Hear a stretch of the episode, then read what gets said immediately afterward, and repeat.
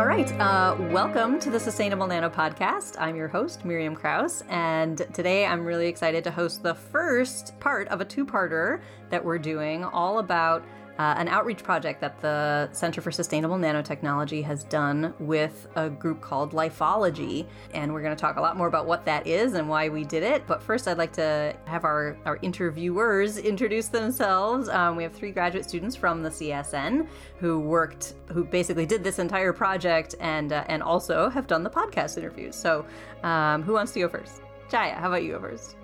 Hi, I'm Jaya Borgatta. I'm a graduate student at the University of Wisconsin, and I study how nanoparticles interact with plant systems for sustainable agriculture.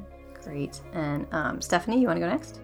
Hi, I'm Steph Mitchell. I am a graduate student at the University of Minnesota, and I study the impact of nanomaterials on microbes. And, oh yeah. Um, and I'm Paige Kinsley. Um, I am also a student at the University of Wisconsin Madison. Um, and I'm working on developing tools to track nanomaterials in uh, biological systems. Fantastic. So, Steph, can you tell us a little bit about just what lifeology is? What does it look like when somebody accesses one of these courses? Yeah, so I think we all got first excited about lifeology when we had met Paige Jarreau at a conference called Science Talks. And yeah, what you do is you go to the website and there's a bunch of different courses, and each course has maybe a sentence with an image next to it, and you can flip through them like flashcards. But I think what really struck me about it is that it didn't feel like flashcards with helpful pictures next to the side. It felt like you were going through a story and then also gaining so much knowledge at the same time. So I think that's what initially got us so excited to be able to work with Lifeology that these cards were super informative and beautiful. Yeah, I definitely agree with Steph. I thought the sort of the accessibility of the like concepts and stories that were being told in each of these courses was like really impressive and just like so much more enhanced by the beautiful art that went along with it. And I think Lifeology, one of the things that they do is like they pair scientists and artists, right? And as a scientist, like I don't, I wouldn't necessarily know how to start if I wanted my science as art.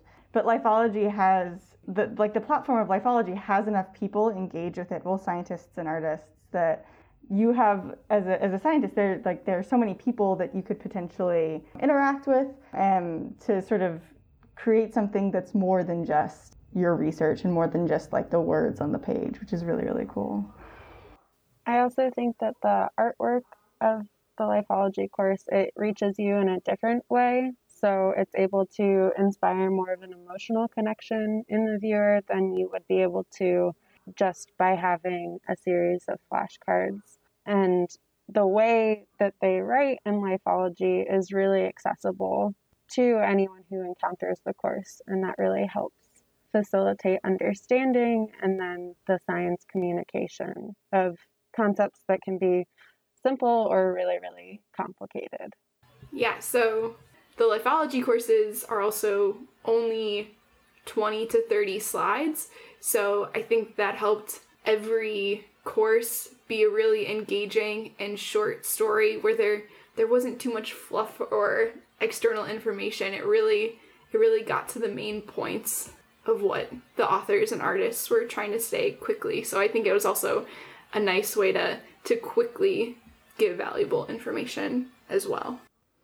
Yeah, and so all of you having emphasized how cool the art uh, aspect of it was, I'll say that's a nice teaser for our next episode where you interviewed the artist Elfie Chang. And in this first episode, you're you're interviewing Paige Jarreau, as you mentioned.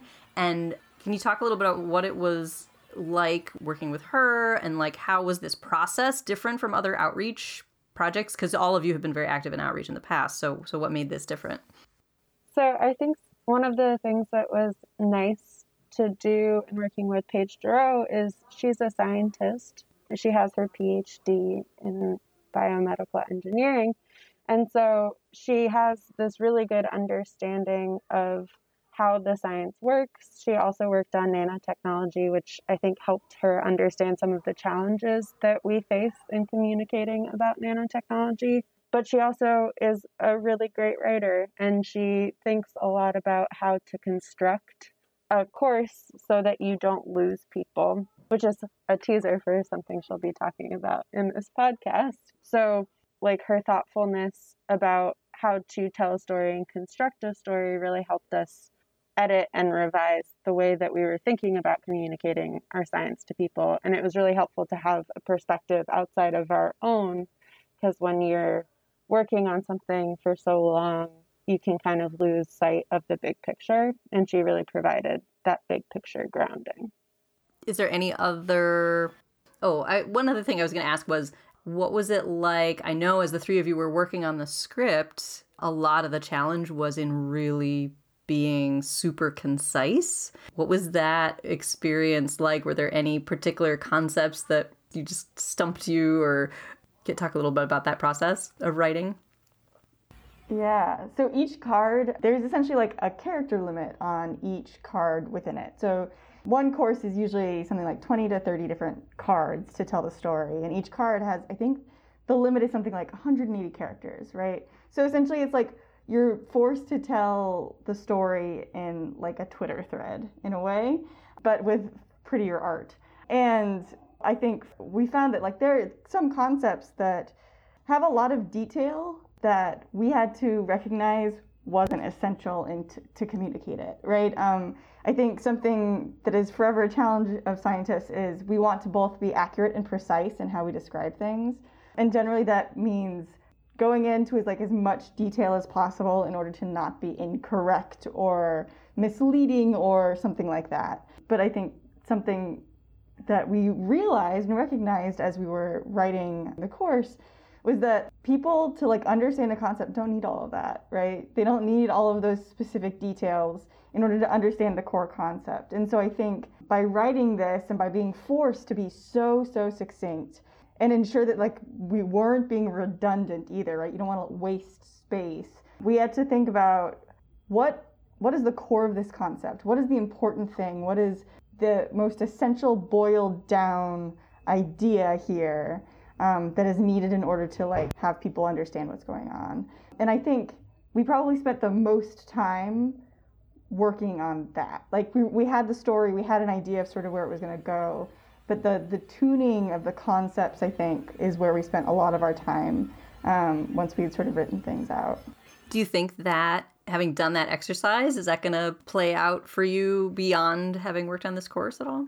I think definitely. I think the thing that originally really attracted to me about lifeology was the ability to talk about our science in a new way. So I think, yeah, we're all familiar with doing in person outreach and how you kind of want to be flashy maybe with your demo. Um, but I think working on lifeology made it really clear that when we are communicating our science in not an in-person platform the thing that's like parallel to being flashy in person is getting to your point really quickly in text and of course we got to be flashy well we didn't get to but Elfie was able to create some really captivating images but you don't want to bury the lead in what's so important about what you're doing. So I think what's great about Lifeology is we were able, on our first slide, we were able to ask some really important questions that would immediately catch the audience's eye and then be able to get them to invest in this problem and the answer to the problem, which is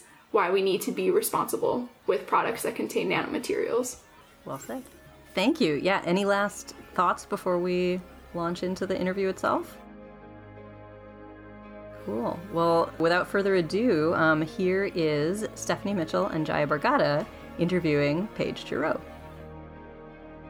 Okay, today we are joined with Paige Jarreau. So, Paige, will you introduce yourself? Yes. Um, my name is Paige.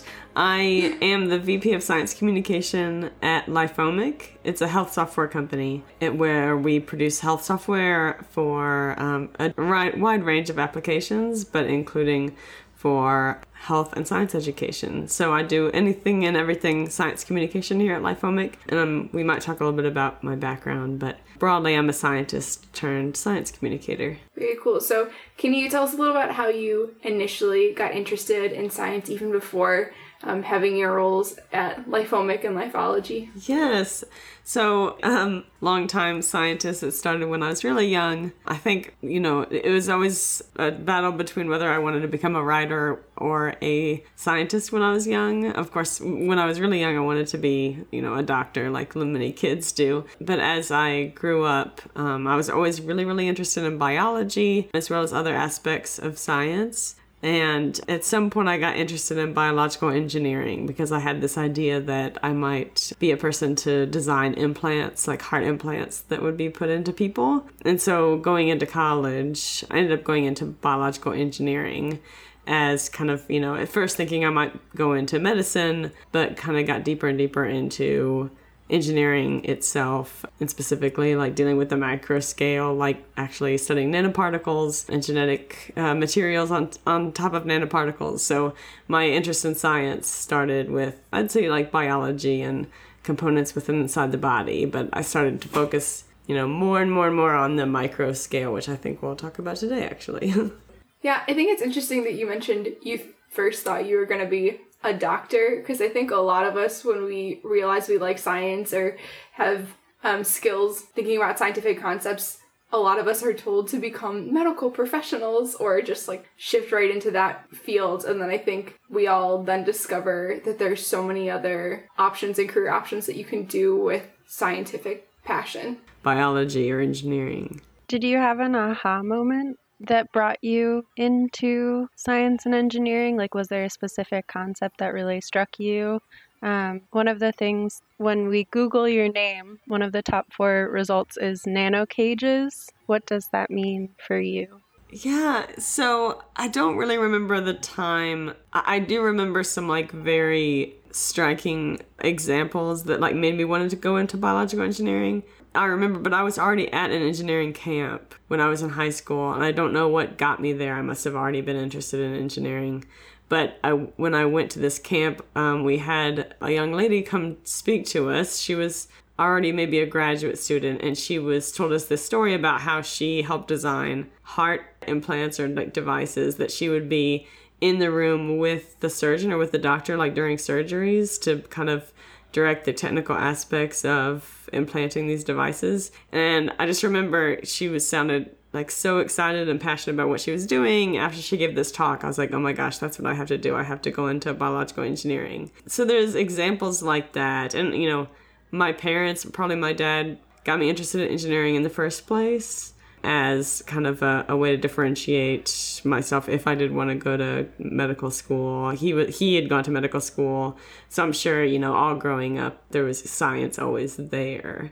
But when I went to, to LSU for college, but I also went for athletics, so I was you know a college athlete. So that's what got me to LSU, and one of the main professors there who worked in biological engineering did DNA antisense, like DNA particle work, and another professor there worked on nanoparticles. So, kind of quickly in my undergraduate and like graduate degree, I started to discover nanoparticles and thought that they were really cool, all their cool properties, how they interact with the light. Um, so that led me down a path of studying that.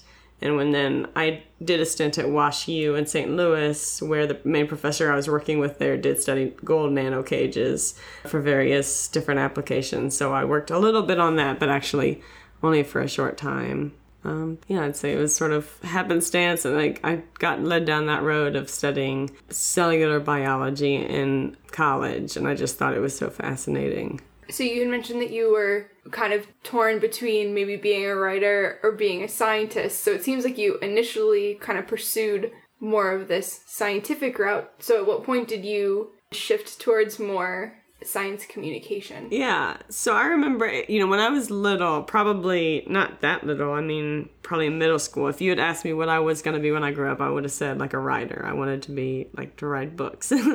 um, I loved writing, I loved writing poetry. And, but when I went to college, especially being a college athlete and studying engineering, that was a pretty heavy load. And so, I did try to basically avoid anything and everything liberal arts, like to try to maximize my time in college. So I never took a single writing class or anything outside of science that I didn't have to. So it wasn't until I was getting a PhD that I ended up stopping at WashU in biological engineering that I started to I know a lot of grad students get to a point in they might get to a point in their grad studies where they feel like they're looking at such a small problem and such like the same thing over and over that it started to get a bit monotonous and I started to miss this bigger picture. So at that time, like one of the first things I could think about to spend my time looking at bigger picture things was to start blogging, to start just writing. First I was going to do a newsletter but quickly got into blogging and I would say like that was the seed for thinking about science communication for me, and it just like blossomed from there. Um, ended up pushing me towards a, a PhD and a career in science communication.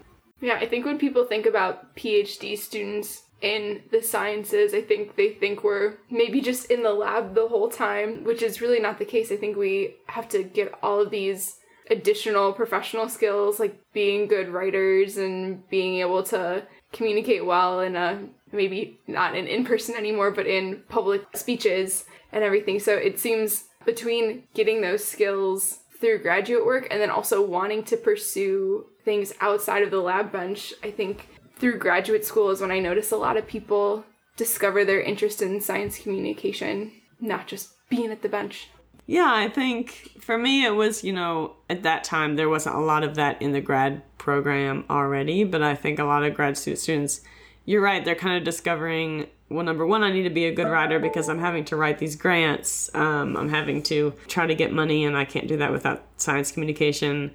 You're having to write papers. You're realizing that you know you might not be the, as good of a writer as you hoped you would be. And then for me, I also just it was an outlet, a creative outlet at a time when I was struggling a little bit in the lab with um, maybe burnout or you know other things that made me want to do something different. So is your science blogging more for you than you hoped it would be for other people? Because it sounds like for you is your your personal outlet. At what point did you start shifting away from I need to get this off my chest and maybe put it out there, and then to I want to communicate specific science ideas? Yeah. I mean, I think that was through blogging, like through practicing science communication, just having this goal I was going to blog every single week and it went from you know how often can you blog about your own research? So you start expanding your horizons and start i started to blog about you know other people's research and then you know and then about kind of news and science. And then i started blogging mostly about science communication itself like what i was learning about how to be a better communicator. So yeah you often when you're forced to write on a regular basis or when you push yourself to, I think you know you find a wider variety of things that you could write about and think about.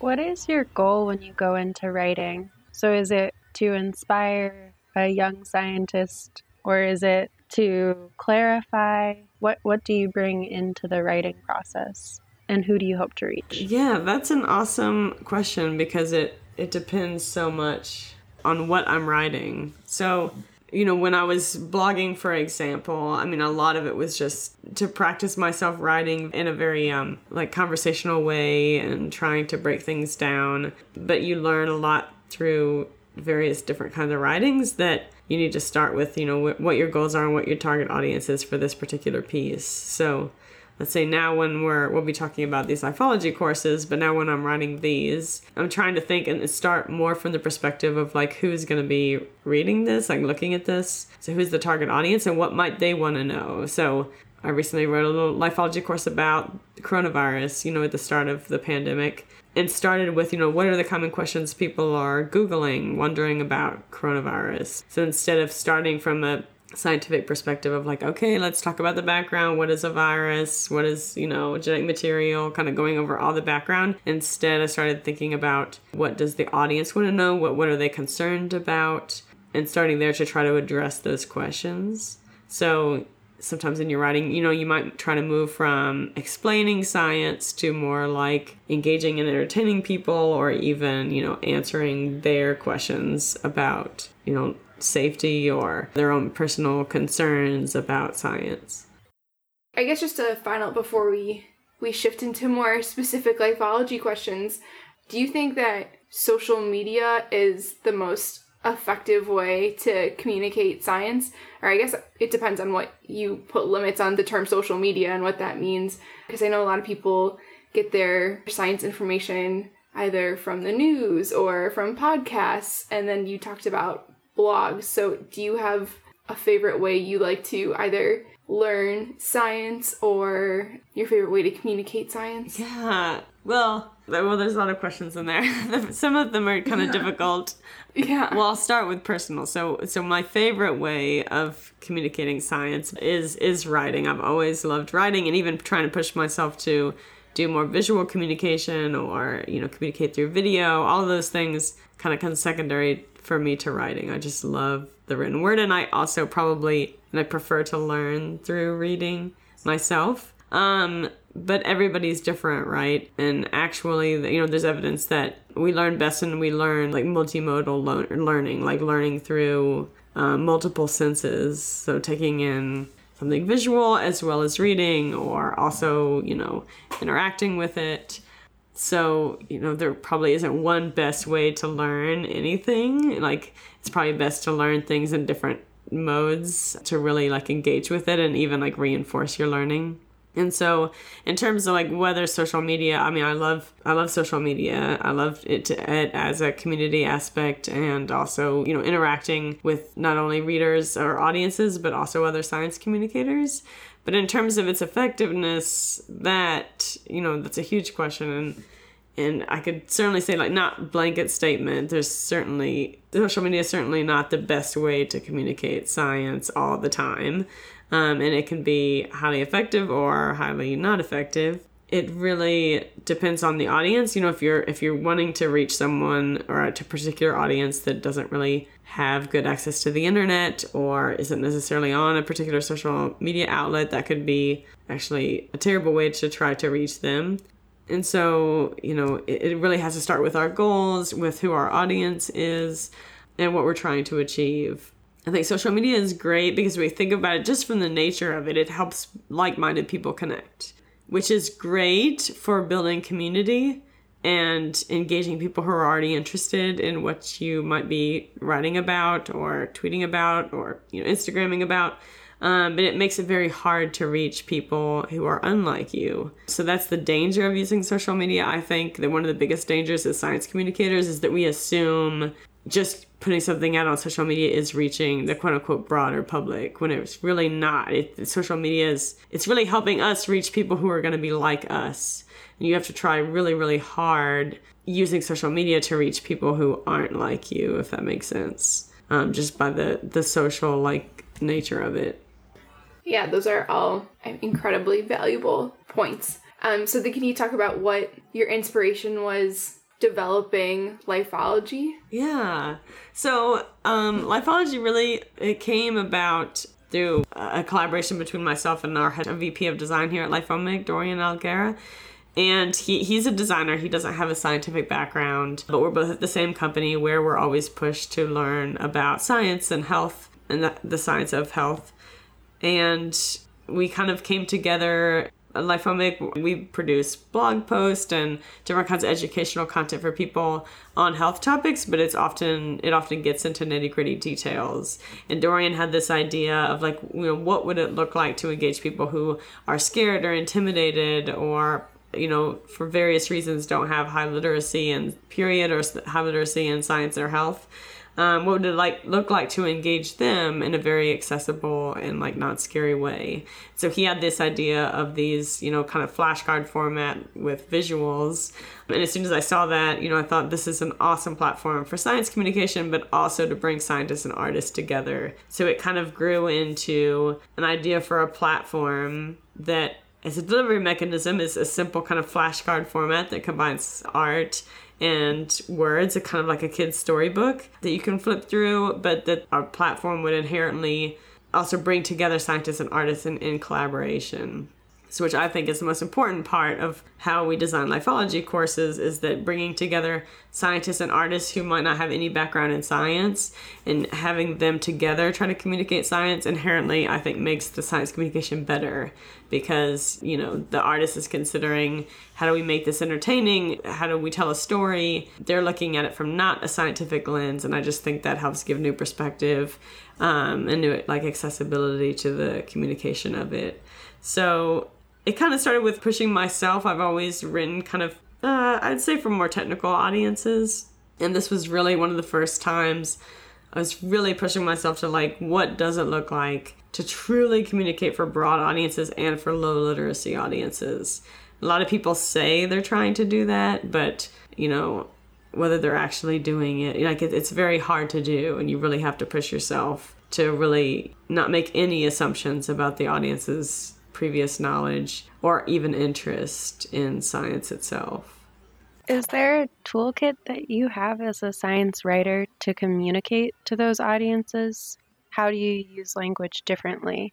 Yeah, you know, I didn't know a whole lot about health literacy before I started Lifeology. Like, I really have had to learn a lot about health literacy in particular. But a lot of it, not to say it's common sense, but it sort of is. It's it's basically just really thinking about and being really empathetic about who your audience is and trying to engage with them, like learning from them. Um, and so, yes, I mean, one of the first things we learn about in science communication is taking out the jargon, right? Because like if we if we use words that people can't understand, like that's a gimme. Like you know, that's the easiest thing we can do is take out jargon so that they can at least understand the words we're using. Um, but that's probably like that's like the tip of the iceberg basically in terms of like health literacy and making science communication accessible. Like yes take out the jargon but then there's so much beyond that. Like for example are you using words that um, this particular audience can, can relate to like terms analogies? Are any of these things controversial or like even offensive for this particular audience like are these analogies or metaphors we're using or simple language do they relate to this audience's life and the way that their community and culture? You know so, so there's so much beyond we can might be using a simple word but it might be ambiguous or not have particular meaning for a particular audience. And then you know we talk about like can that audience even read to begin with? Like non-english speakers to where you need to translate um, do they have trouble reading or are they in a particular situation like they're very stressed about a new health diagnosis that they just got to where they're very emotional? And it's it's might be even hard for them to get through text because maybe they're upset and like it literally pains them to try to read something that's negative about their health for example. And so that's where bringing in visuals and kind of self-paced visuals so that they can slowly go through something at their own pace based on their emotional state. You know there's basically like i'm just trying to paint a picture of how much complexity there is to making something accessible and to making it health literate that goes beyond just simple language and so these are just some of the things that I'm learning as we go create lifeology courses is how to really think about the audiences and be empathetic about what they're going through so that we can speak to them in ways that is going to help them.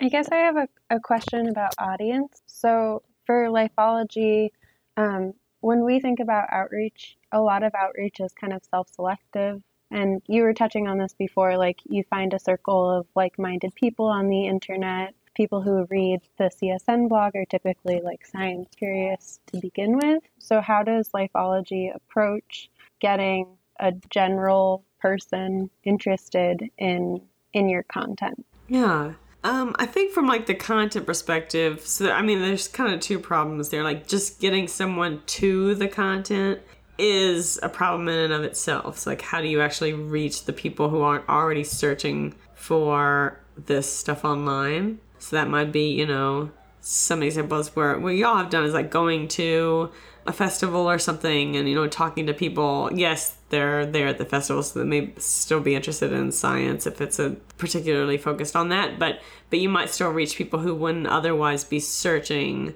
online for science and health information or maybe you know you have a, a patient population if you're in a healthcare setting where you can send this information out to where they wouldn't already be looking for it, but because they're a part of a research study or because they're, you know, being treated for a particular health condition, that you could send them information that they wouldn't already be searching for.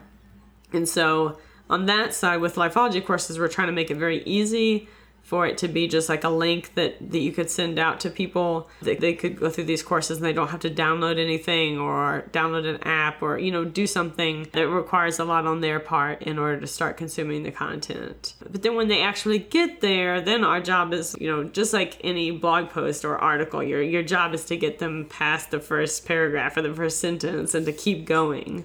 And so if that you know first in our case a flashcard with text on it or in a blog post or article example, your first paragraph, if that has jargon or it's not immediately applicable or interesting to them, if it doesn't highlight why this matters to the reader, then they might drop off and not continue. And so we work really hard. Like there's different things we can do, like tell a story, um, start with a question, start with addressing some concerns that this audience might already have or some questions that they have, and then leading them through the answers in like kind of a narrative way.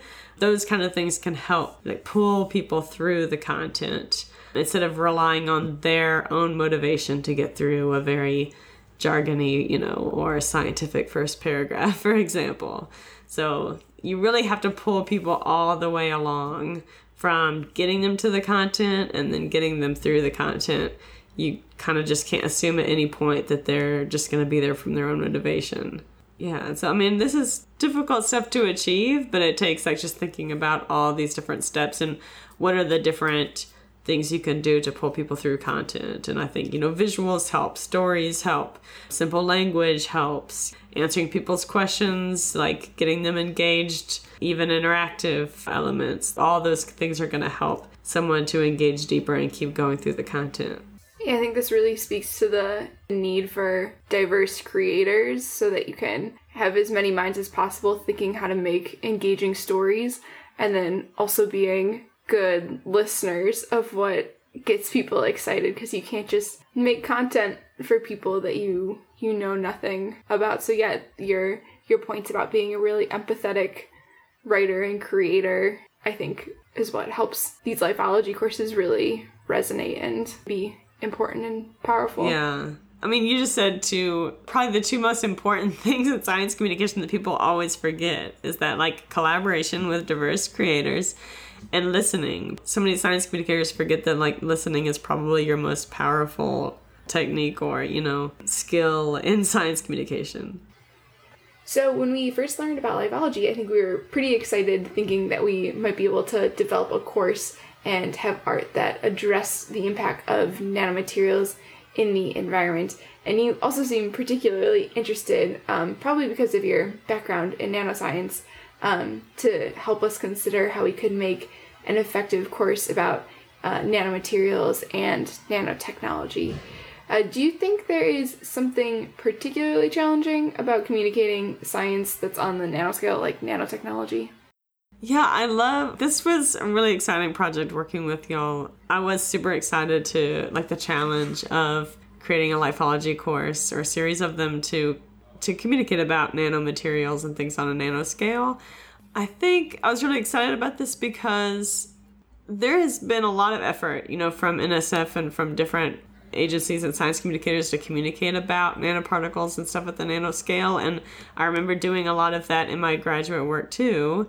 And I think that we've come up with like some good ways to do this, but I still feel like there's a gap and I don't exactly know why. I feel like in the nanoparticle world, like we all use these same analogies of like the nanoparticles and the size of the human hair and you know you know different things that we talk about when we talk about nanoparticles to try to communicate to people this sense of scale.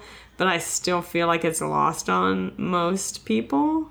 And so i was excited to work with y'all just to come up with like different ways to communicate about this that I wasn't already seeing out there in the world. I feel like there's sort of a narrow set of analogies and ways that we communicate about nanoparticles and nanoscale things that it's like, you know, pushing ourselves like how can we tell it's not a different story about this? Yeah, I thought it was exciting. Yeah, I think to that end, even just having pictures related to nanomaterials that aren't just kind of micrographs was something really neat about being able to make a lifeology course about nanomaterials because yeah the scale is really really challenging and being able to work with an artist like Elfie and give it personality and even color is something that would hopefully resonate with more people compared to just black and white images. Yeah. Yeah, you're right. I feel like, you know, even in textbooks, you know, how I learned about nanoparticle things, you do see a lot of the same images where it's like, as a scientist, yeah, you learn about like what does, you'll see a lot of microscope images of nanomaterials. And I think, you know, we learn to read like scale bars and that kind of thing as scientists to where we have an understanding of what scale that is. But to most people, that's going to mean basically nothing.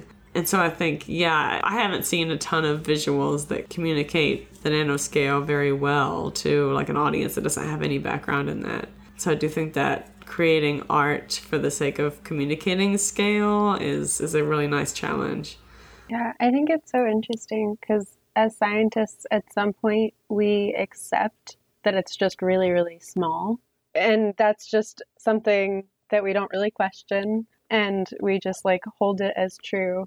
So it's kind of interesting to think back for when we were learning about nanotechnology or what something really, really small is, what the thought process to accept it was. When you write courses, do you try to occupy that mental space of like, I'm just learning about this for the first time? Yeah, I think that is always important to like have your audience in mind. And I know lately when I'm trying to write lifeology courses, it sort of is like trying to, and it's so hard. That's why science communication is hard because it's hard to imagine to put yourself in the mindset before you knew things. It's called like the curse of knowledge. But when I'm writing a lifeology course, you know, I try to just to just question all of my assumptions. Like, so I might start and be like, you know, talking about DNA, and I might just question myself, like, as I'm writing this, like, wait, does is this person actually to know what DNA is? But not only that, I try to question, like, does this person even care? Like, do I really need to explain, well, this is exactly how big it is? Or does this, for this particular audience and for my communication goal, like, do they really need to know that in the first place? Like I think as science communicators, we so often assume like, okay, we want to tell you about this cool thing with nanoparticles, but first, like, we need to like go back and take you through introductory textbook material of like chemistry, biology. This is DNA. This is, and I feel like we, you know, we get so caught up of getting in like a teaching mindset for a general audience. And we forget that, like, all that introductory stuff, we might just lose them and they don't really care about it. So I try to question for myself, like, what is this audience actually what do they really want to know? And I'm, am I getting to their questions fast enough? Do I really need all this background material, or can I just talk about, you know, DNA as like squiggly material inside of such and such? Like, do I really need to define what it is and to define nucleotides, or is that just basically details that aren't required for this this communication goal? I think we realized a lot of that too while we were building the course for the first time. We had an incredible amount of facts that we had originally written out that we wanted to include. And over time, once we really crystallized our message, we needed to go back and make sure every fact we delivered had function for actually understanding and valuing our final message. And that, yeah, all of those facts shouldn't really be presented as a laundry list of don't forget this and also this, but really taking the audience along to, I guess, presenting a case for why what you're saying matters. Yeah, I think it's such so hard as scientists because we just get in this mindset that all those details are important because you know in what we do in our careers, yes, we do need to know all those nitty gritty details. But I think we also forget like that's the power. That's the wonderful thing about the internet and like when we write these lifeology courses. If anyone is, if we just get people interested and get them through, like we can say like hey do, do you want to learn more about like exactly what dna is or exactly what this compound is like here's a link and learn more so if we get them interested, it's like making that first initial like spark in the person. They can dive deeper and learn all these details for themselves. Like they can explore that, which is awesome. I feel I feel like we can't forget that. You don't have to write everything we do. Doesn't have to be a textbook. You know, like the, this person has plenty of other opportunities to dive deeper if they want to. Yeah, and we don't need to rewrite everything. There's so much great communication out there that we can link to and give resources to as much as possible. Jaya, I think you're up for the final question. Sure. So, what's one thing that you wish that science communicators or grad students knew? Oh. Or multiple things if you've got a list. The big takeaways. I mean, this is a little bit on a soapbox, just like, you know, it's a little bit of my personal agenda at the moment of teaching people this. So I think it's the first thing that I think about. But I think it's important is for any science communicator or grad student out there right now who wants to get into science communication to just remember that you don't have to do it all on your own. Like you don't have to be like this one-stop shop for science communication that I encourage everyone to just to learn from others. Like go out there and form some kind of partnership or collaborate with an artist or with a storyteller with a children's book author who knows nothing about science communication and you you'll learn so many things from them and, and end up producing great science communication just by you know collaborating with them and asking them what they think about your science and your messages.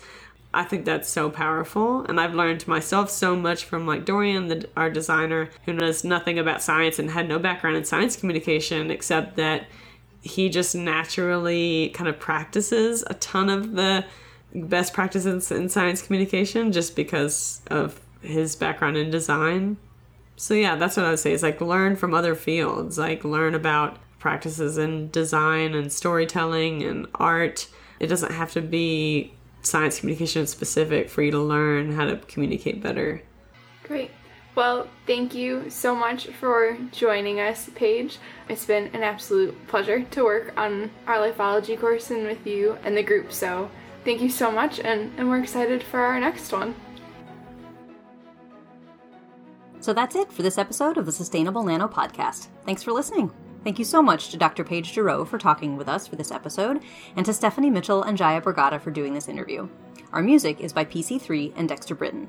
You'll hear more from Stephanie in our second Lifeology interview, in which she and Paige Kinsley talk with artist Elfie Chang about her beautiful work on our Lifeology course. That episode should be coming out in just a week or two. This podcast is produced by the Center for Sustainable Nanotechnology, which is funded by the National Science Foundation. Our usual disclaimer is that the opinions expressed on this podcast are those of the speakers and not necessarily those of the National Science Foundation. Want more Sustainable Nano? You can listen to the podcast through Apple Podcasts, Stitcher, and the National Science Foundation's Science Zone Radio, or listen to all the episodes and see show notes at podcast.sustainable-nano.com. We also have a blog with over 300 posts, mostly written by students in the Center for Sustainable Nanotechnology, which you can find at sustainable-nano.com. And you can reach out to us on Twitter, Facebook, or Instagram at Sustainable Nano, all one word. We'd love to hear from you. Thank you for listening to the Sustainable Nano podcast, and here's hoping for a happy and healthy 2021 for everyone.